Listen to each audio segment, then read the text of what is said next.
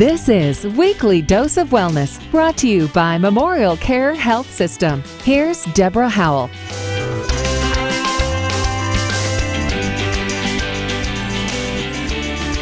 Hello and welcome to the show. You are listening to Weekly Dose of Wellness, brought to you by Memorial Care Health System. I'm Deborah Howell, and today our guest is Jamie Mock, a registered dietitian nutritionist at Long Beach Memorial, specializing in nutrition therapy for cancer, surgical, and cardiac patients. She holds a Bachelor of Science in Nutrition from Cal Poly State University, San Luis Obispo, and a Master of Science in Applied Physiology and Nutrition from Teacher College, Columbia University. Today's topic is diabetes and your diet. Ooh, sounds ominous. Welcome, Jamie. Hi, good morning. All right, let's dive in. When someone is diagnosed with diabetes, do they need to follow a special diet plan? Well, Deborah, um, while there's no single diet for diabetes, um, individuals with diabetes should follow a meal plan to keep their blood sugars in control. Mm-hmm. So a diabetic meal plan is generally, you know, a healthy diet that consists of like fiber-rich fruits and vegetables, whole grains, nuts, beans, lean protein, and healthy fats. Um, so, you know, like a diabetic meal plan should be tailored to the individual, you know, mm-hmm. considering their age, sure. gender, physical activity, whether they're on medication or insulin, um, and also considering their weight goals. So, are there any foods that are absolutely completely off limits for people with diabetes, like maybe waffles with syrup and butter and bacon on top? No, no, no. There, um, there actually is no food that is off limits per se. Um, the key is portion control. So, okay. um, as long as food fits within an individual's meal plan, then you know it can. It's definitely you know can be worked in. Um, however, um, not all carbohydrates, specifically when we're looking at um, meal plans, are created equal. So, it's better to choose you know the complex carbohydrates rather than the simple carbohydrates um, because they're slower to raise blood sugars. So, for example, um, you know, if a meal plan for one meal is allowed 60 grams of carbohydrates, mm-hmm. um, you know, technically that could equal two cups of fruit juice. Okay. Um, or you can have, you know, a turkey sandwich on, you know, whole grain bread with your veggies and your mustard and light mayo. And you can also eat, you know, a cup of yogurt and even a small apple. And all those three foods are equal up to 60 carbs. 60 wow. Carbs too. That's pretty You know, incredible. so they both contain the same amount. Um, it's about how wisely you choose to, you know, quote unquote, spend them. Right. It's almost like you wish each food just had the, the, the amount of carbs, you know, notated on it before you eat it. Right. that would be helpful. Maybe Yeah. someone will develop that someday. Now, Yeah. if, if someone is overweight, does that mean they will automatically develop type 2 diabetes? well, although over being overweight um, does not uh, mean you will automatically develop type 2 diabetes, chances are greater um, because being overweight and um, or obese is a risk factor for diabetes along as um, along with family history or age and ethnicity. Um, so 80% of people with type 2 diabetes are overweight or obese. When you say Um, overweight, are you talking 20 pounds? 25? We're, we're, when I'm referring to overweight or obese, I'm actually um, referring to the um, BMI scale. Okay. Yeah. So um, with using a BMI, um, if one is categorized in overweight or obese, approximately 80% um, of diabetics fall, type 2 diabetics fall into that range. Um, and considering that in the United States, about two thirds of U.S. adults are either overweight or obese, um, Two thirds. two thirds of U.S. adults, yeah. That just makes me want to cry. You know, it's Yeah. it's so sad. Yeah. And and so much of it is portioned. If you look at even, I mean, let's just talk about, you know, it's not the best for you, but the 1950s portion of a McDonald's hamburger, they're just tiny compared to today's Mhm. quarter pounders, you know, with double meat, et cetera, et cetera, Big et Mac, yeah. So I guess that's pervasive throughout restaurants as well. And then, of course, there's the all-you-can-eat buffet, which Absolutely. is a big danger. Yeah. Now, does eating too much sugar cause diabetes, or is that a myth? So that's one of the oldest myths in the book. So just to clarify, in terms of type 1 diabetes, the Mhm. cause is genetic. Um, so the amount of sugar that one eats has no relationship to the cause um, of the development of type 1. Uh-huh. Um, however, you know, as we talked about before, being overweight or obese increases one's risk for developing type 2. So, you know, generally a high caloric intake will cause weight gain.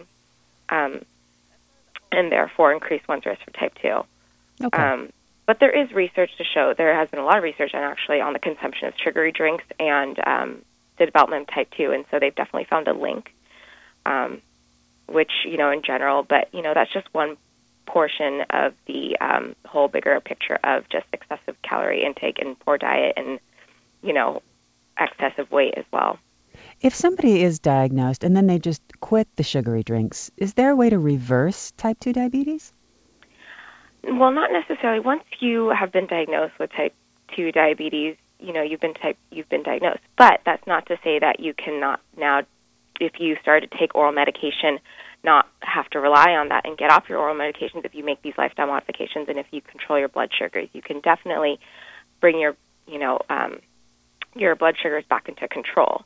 Okay. So and and cutting out, especially if uh, you know these sugary drinks. You know, if you're used to drinking um, large amounts of uh, soda a day, and that's a big habit, and you cut all that out, that can make a huge difference and impact on your blood sugars.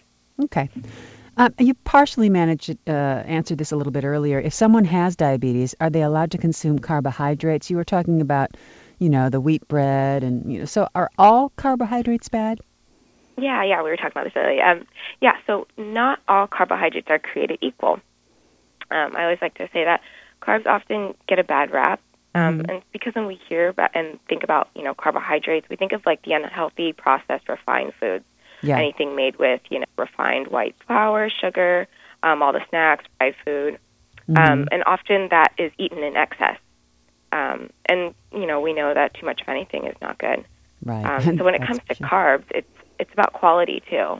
And so you know the healthful carbs like from the fruits and vegetables, your grains, beans, legumes, um, even like the low fat and non fat dairy foods. Um, Mhm. They're all key components to a healthy diet Okay. because you know once we can and you know I mentioned that these are the complex carbohydrates because they contain the fiber and they retain the vitamins and minerals and antioxidants that are um, you know good for our health.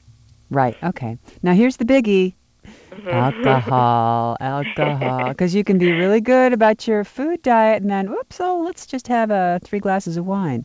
Absolutely, because so for much. some reason it doesn't. the rules don't apply sometimes, but they actually do.